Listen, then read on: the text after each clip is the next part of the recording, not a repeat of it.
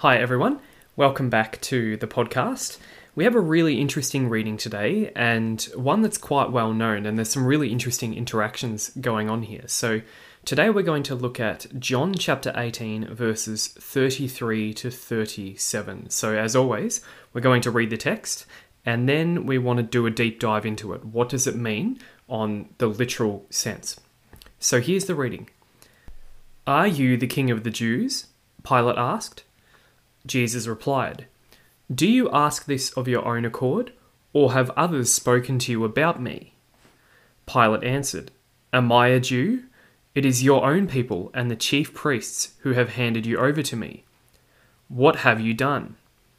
Jesus replied, Mine is not a kingdom of this world.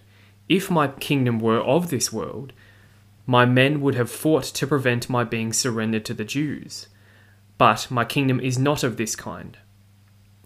So you are a king then, said Pilate. It is you who say it, answered Jesus. Yes, I am a king. I was born for this. I came into the world for this, to bear witness to the truth, and all who are on the side of truth listen to my voice. So that's a really interesting reading today, and we want to start by thinking about the context. So, Obviously, this is Jesus' trial on good the morning of Good Friday. The Jewish leaders have brought Jesus to Pilate, and the Jewish leaders are hoping that Pilate will sentence him to death. That's their plan. So, what we're going to see here today is the beginning of the trial before Pilate. The trial before Pilate, particularly in John's Gospel, is quite extended, so we just have the beginning of it today. Just prior to what we have today, Pilate has asked the Jewish leaders, what charge do you bring against this man? And they answered Pilate by saying, We found this man perverting our nation and forbidding us to give tribute to Caesar, and saying that he himself is Christ a king. So, if you want to hear that previous section where they first bring him to Pilate and the Jewish leaders say some stuff to Pilate, you can hear that as a bonus episode of the podcast. It's never read as part of the normal lectionary cycle, but you can get access to that previous um, exegesis through the Patreon page, and the link for that is in the episode description.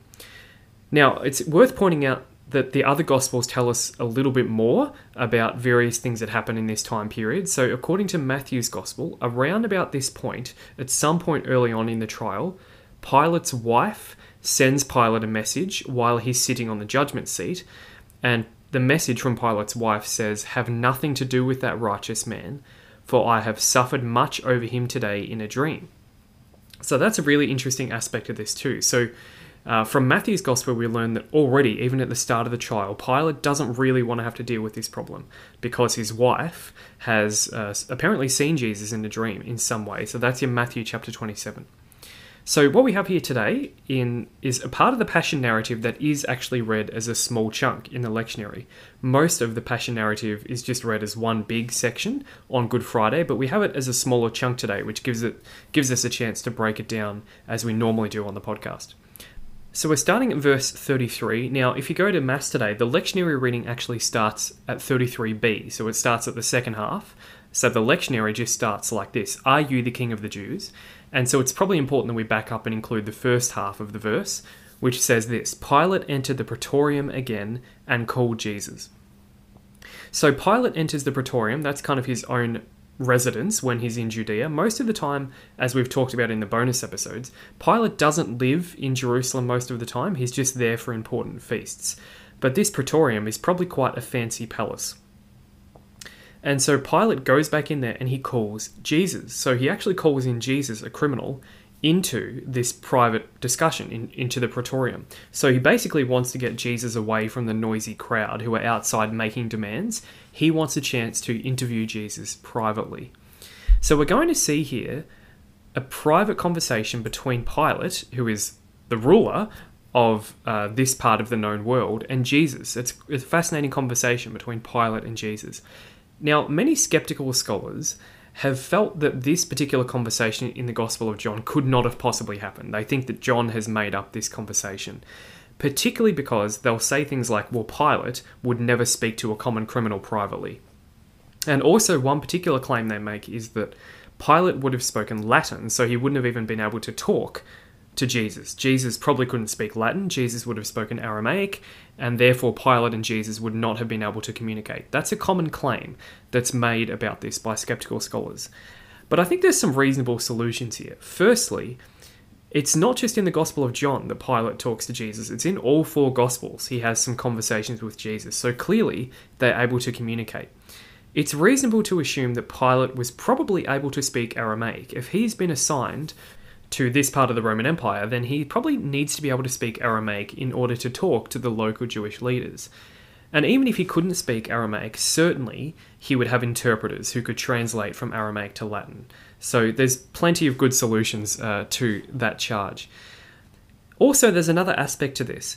Pilate here is quite indecisive, and that does seem to match the picture that history paints of Pilate. We know that he was quite an indecisive. He was certainly aggressive, according to history, but he was also quite indecisive, and we do see elements of that showing up here. So Pilate says to Jesus, Are you the king of the Jews? Now, by this point, the Jewish leaders have accused Jesus of being Christ a king. That's what they called him earlier on, Christ a king. Now, Pilate probably doesn't know much about the word Christ, which means Messiah, and he doesn't care about that particular title, but he is interested in this title, king. Pilate would be concerned if someone else was claiming to be king over the Jews, because Pilate and the Roman, Emperor, uh, the Roman Empire is really king over the Jews. So to have someone else claiming to be king over the Jews, that would be concerning for Pilate. Now, Herod's family sometimes claim the title King of the Jews, but even Herod's family is under the control of the Romans, so they're not a threat to the Romans, Herod's family. But this man Jesus now comes along, and if he's claiming to be King of the Jews, Pilate's probably thinking to himself, well, he could get quite a following if he claims to be King of the Jews. He's probably actually dealt with several uh, rebels like this in the past. So he wants to make sure that this man Jesus doesn't get a following and therefore, Pilate probably has realized this man, if he's claiming to be king of the Jews, he needs to be stopped. That's probably one of the elements that's going on here.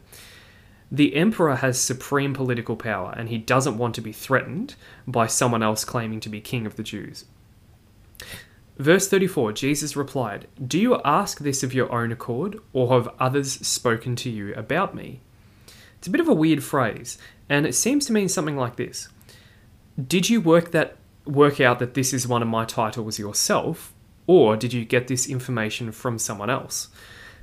So that seems to be what Jesus is saying, and he's kind of questioning Pilate. And you'll see him doing this all throughout the trials. Earlier on, when he had the trials before the Sanhedrin, he put the questions back on them. He basically said, Why do you strike me? What have I said wrong? So Jesus is not afraid to ask questions in these discussions, and we're going to see him continually question Pilate as the trial goes on. That was actually a common uh, tactic that Jewish rabbis would use. Verse 35 Pilate says, Am I a Jew? It is your own people and the chief priests who have handed you over to me. So Pilate here basically says to Jesus, I know nothing about you. It is your own leaders who have accused you. That's sort of what he's saying. And in a sense, he's just like, Look, I don't really care about you that much. It's your own leaders have handed you over to me. We need to get to the bottom of whatever the problem is. And then Pilate asks him this question What have you done? So, this is the question to Jesus What have you done? Now, at this point, no clear specific charges have been brought forward from the Jewish leaders. They have said a few vague things, but they haven't given specifics. And so Pilate now wants to drill down on the specifics. Jesus, what have you done? So that he can then go from there. Pilate wants details from Jesus. Jesus doesn't give him details, though. He doesn't answer the question directly. Maybe because there isn't really anything that Jesus is guilty of. And that's certainly true. So maybe Jesus feels like it's not a question that's worth answering because there's nothing that's really made him worthy of being in this position. But he's going to use this, as we'll see, as an opportunity to try and evangelize Pilate, certainly to proclaim uh, his mission to Pilate. Verse 36, Jesus says, Mine is not a kingdom of this world. A better translation there might be, My kingdom is not of this world. Now, we need to be careful here. When Jesus says this, he doesn't say, My kingdom is not in the world. He doesn't say that. He says, My kingdom is not of this world. And a, uh, a good translation of that would be from. My kingdom is not from this world. In other words, Jesus' kingdom, its, its origin is not from the world, it's from somewhere else. When we pray the Our Father, we say, Thy kingdom come on earth as it is in heaven. So we're actually acknowledging that God's will is done in heaven, so God's kingdom exists in heaven, and we want it on earth. So when we pray, Thy kingdom come on earth, we're actually asking for God's kingdom to come to earth. And that's a similar concept to what Jesus is saying here. There is a real kingdom, and its origin is in heaven. There is no strict separation for Christians between spiritual activity and worldly activity. That often Christians can fall into this temptation of clearly labeling things as sacred and profane. But really, according to the New Testament, particularly the Gospels, every area of life is where the gospel belongs. So you've probably heard this phrase Christians are called to be in the world, but not of the world. And that's actually very accurate theologically, particularly in the Gospel of John. And Jesus here says, My kingdom is not from this world. So he's not denying that he has a kingdom, but he's telling Pilate, first of all, the origin of my kingdom is not earthly. And many church fathers talked about analogies like this. They said that Christians, although uh, they're connected to heaven, we're still called to be active in this world, and the kingdom needs to be brought from heaven to earth. So just keep that background in mind as we go. So Jesus now says, If my kingdom were of this world, my men would have fought to prevent my being surrendered to the Jews. But my kingdom is not of this kind. So, why does Jesus say this here? Why does Jesus even need to say, If my kingdom were of this world, my men would have fought? He seems to be wanting Pilate to understand that although he is a king, he's not a political, earthly kind of king that Pilate normally deals with. So he wants to clarify the nature of his kingship is probably not what Pilate is thinking. So Jesus is saying something like this I have not come to bring a political threat to you, otherwise, there would have been riots when I was arrested. So he's trying to give evidence to Pilate of the fact that he's not a political ruler. Now, in fact, if you remember what happened in the garden, when Jesus was arrested, Peter did try to react that way. He cut off the high priest's servant's ear, but then Jesus stopped him. That was in chapter 18. Jesus stopped Peter from taking uh, aggressive action.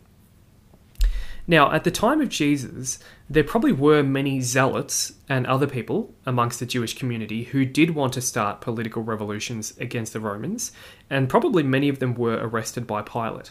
So, Pilate has probably dealt with uh, political revolutionaries amongst the Jews before. Jesus wants to distinguish himself from them. Jesus, although he's saying, Yes, I am a king, I'm not uh, claiming to be a political ruler in the sense that you're thinking of. This is actually the mistake that other people made about Jesus earlier in his ministry. Because people have already tried to make Jesus king. In chapter 6 and in chapter 12, people try to make Jesus king. But at those times, they understand Jesus to be a political Messiah. They misunderstand the nature of Jesus' kingship. So Jesus here separates himself from that kind of kingship. He's not a political king in that sense. Jesus says in verse 37, My kingdom is not of this kind. And then Pilate says, So you are a king then? So this is Pilate's next question. So you are a king. Now, Jesus has basically already confirmed this because he's been talking about my kingdom. So he has already implied that he's a king. But now Pilate needs direct confirmation because if Jesus says, Yes, I'm a king, then Pilate can charge him with claiming to be king of the Jews. So Pilate says to him, So you are a king then? Jesus' answer is, It is you who say it. Or we can translate this, You say that I am a king. Now, it's a bit of a weird phrase, and some have taken this to mean that Jesus is not confirming or denying whether he's a king, and he's kind of putting it back on Pilate. And that's certainly one way of interpreting it. However, I think that given what Jesus says next, it does seem like he's confirming that he's a king. So perhaps a way of thinking about this phrase, you say that I'm a king, maybe it means something like this you have said it correctly. So maybe that's a good way of thinking about what Jesus says here. And then the very next thing Jesus says is this Yes, I am a king. I was born for this. So he, he confirms it directly. Another translation there would be, For this I was born. This is interesting. So if someone ever asks you, What was Jesus' purpose? What was the whole point of Jesus? Well, according to this verse, Jesus' purpose for being born was to be a king, to be king of a kingdom. Jesus' whole purpose from the Father, his mission, is to bring the kingdom of God from heaven to earth, to make sure that God's will is done on earth. That is Jesus' main mission. Jesus here directly lays claim to the title of king. He says, Yes, I am a king. Now, he doesn't say, I'm king of the Jews. He doesn't exactly go for that title, although he is certainly that. But what the point he's making at the moment is that he's king of the kingdom of God. The Gospels have been making clear all throughout that Jesus is the king of the kingdom of God, and certainly the whole passion narrative is really depicting Jesus crowning as king. If you look at John chapter 12, verse 12, it actually talks about this specifically. When Jesus is lifted up on the cross, that is the moment of his crowning as king. We don't often think about this, but it's it's useful to keep in mind. And then after his ascension, his dominion extends over the whole earth through the church. So if you've never been exposed to this idea of uh, Jesus being king, there's a really excellent book which is well worth reading which is called The Crucified King uh, by Treat. That's the author's name. So, The Crucified King, it's a really, really excellent book if you're at all interested in uh, this idea of Jesus' kingship and what it means to say that he is the king of the kingdom of God. Jesus goes on, he says, I came into the world for this, to bear witness to the truth. Now, we should keep in mind here, Jesus has just said one reason why he came into the world, which was, I, I came to be a king, and now he gives a second reason which is to bear witness to the truth. So obviously, these two are pretty tied together. Truth has been a key theme in the Gospel of John. Jesus says, I am the way, the truth, and the life. And truth actually comes up quite a few times. Truth basically means God's will. That's what truth is God's will. And that matches well with what Jesus has just been saying, because he has been saying that he has come to bring the kingdom of God to earth. Well, really, that's the same as bearing witness to the truth. He's come to reveal what God's will is. Therefore, the kingdom of God is where the truth is proclaimed. In other words, the kingdom of God is where God's will is proclaimed and followed. So, uh, hopefully, that helps you make sense of what the truth is. It's God's will. Jesus goes on, and all who are on the side of truth listen to my voice. Or you can translate this everyone who is of my truth hears my voice. This is another key theme in the Gospel of John. Those who listen to Jesus will hear his voice. This is something that comes up a few times. So, in other words, those who follow the truth, those who follow God's will, will listen to Jesus' commandments and follow them. Jesus is using his opportunity here before Pilate to proclaim the good news of the kingdom to him. It's pretty bold. He's talking to the ruler of that part of the Roman Empire. Now, here's a really nice quote from the Catholic commentary on sacred scripture for the Gospel of John about what exactly does truth mean. To belong to the truth implies that one does not belong to this world. Jesus speaks the truth from God, and those who receive and yield to his revelation become children of the Father and so enter the communion of the kingdom. Whoever belongs to God hears the words of God, from chapter 8 of John. Consequently, the members of Jesus' kingdom must listen to his voice as sheep listen to the shepherd, chapter 10 and live as Jesus did, faithfully witnessing to the truth and obeying the Father's will, activities both driven by love. So I think that's a really nice quote there, summarizing uh, Jesus, what it means to say Jesus has come to bring the truth. Now we're going to finish with verse 38. Our lectionary reading actually finishes with verse, verse 37. It doesn't give us verse 38, but I think it's important to include this verse because it sort of finishes off this part of the, the conversation. Verse 38 Pilate said to him, What is truth? Now, this phrase has been taken different ways. What is truth? You've probably heard it talked about in sermons and things. In context, Pilate is probably saying something like this Truth is not a concept I'm familiar with. As in, he actually doesn't know what truth is. What's truth? It's not a concept he understands. Because it wasn't really part of the Roman religious system. They did worship gods, but and so worship was part of their system, but not truth. Truth was not really part of the Roman religion. In other words, they didn't really have this concept of following God's ultimate will. That wasn't really part of their thinking. Now, alternatively, it could be quite a cynical response, and a lot of scholars have taken it this way, which might be trying to tell us that uh, Pilate is quite disinterested in truth. So he's being quite cynical along the lines of, what is truth? as in he just doesn't care. So if that's the right interpretation, then Pilate is really a good model of our society today. He just doesn't care about truth. And the irony here is that while Pilate sees truth as an abstraction, something that doesn't really make sense, he's actually staring truth in the face at this very moment.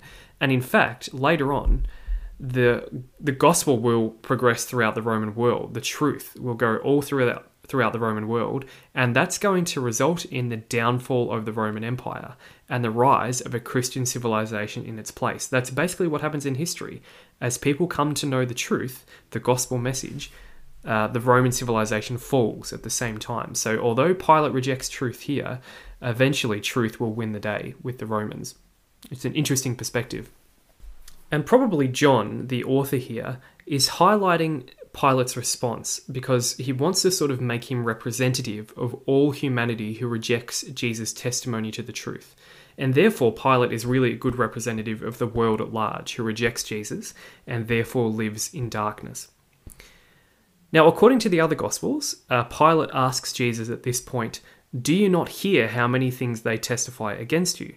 But then Jesus doesn't give any answer to those specific charges. And so the other Gospels tell us that about this point, Pilate marvels at him. He actually gets quite um, amazed by Jesus' uh, refusal to respond to the charges. And I think we can say that at this point, Pilate probably decides that Jesus is a religious fanatic but he's satisfied that actually he's not really a political threat. He's not aggressive, he's not making any political claims, at least not any sort of aggressive military ones. So Pilate, it seems, decides that Jesus is not really a threat to him.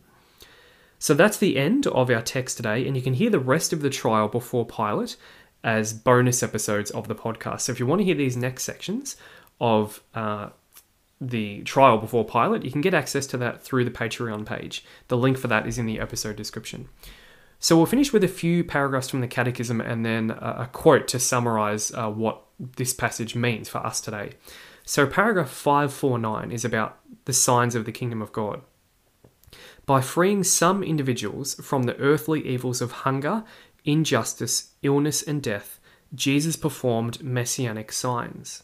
Nevertheless, he did not come to abolish all evils here below, but to free men from the greatest slavery, sin, which thwarts them in their vocation as God's sons and causes all forms of human bondage.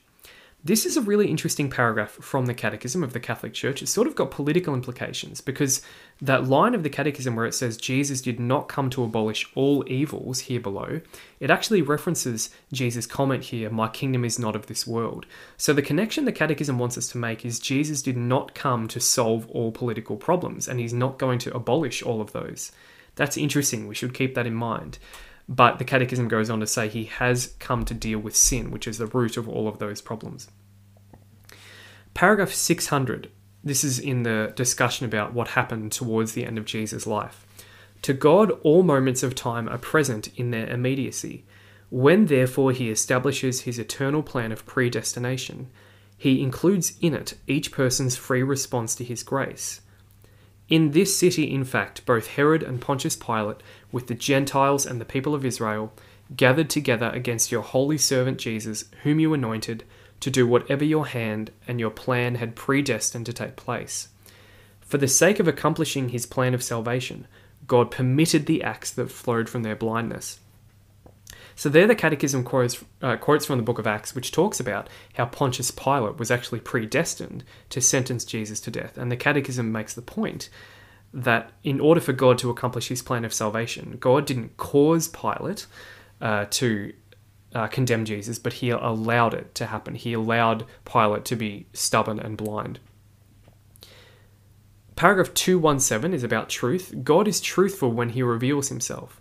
The teaching that comes from God is true instruction. When he sends his Son into the world, it will be to bear witness to the truth. Paragraph 559 is about how Jesus enters Jerusalem on Palm Sunday. Jesus conquers the daughter of Zion, a figure of his church, neither by ruse nor by violence, but by the humility that bears witness to the truth. And then paragraph 2471, this is quite a practical one.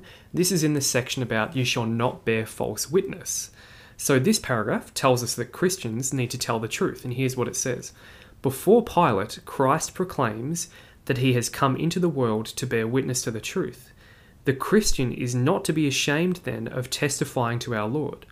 In situations that require witness to the faith, the Christian must profess it without equivocation, after the example of St. Paul before his judges. We must keep a clear conscience towards God and towards men. So, just as Jesus was willing to testify the truth about the kingdom of God, the Catechism says as Christians we need to be able to do that in an uncompromising way, just as Jesus did. So let's finish today. This is a quote from the Catholic Commentary on Sacred Scripture. This particular reading we've heard today is only read once every three years, which is on the Feast of Christ the King in year B, which is probably when you're listening to this episode. So, this quote I think is really nice from the Catholic Commentary on Sacred Scripture. It brings together what the text is saying and also the practical application for us. The Church proclaims this gospel message in the Liturgy of Christ the King, the last Sunday in Ordinary Time. As the incarnate Son of God who rose from the dead and sits at the Father's right hand, Jesus has all power in heaven and on earth.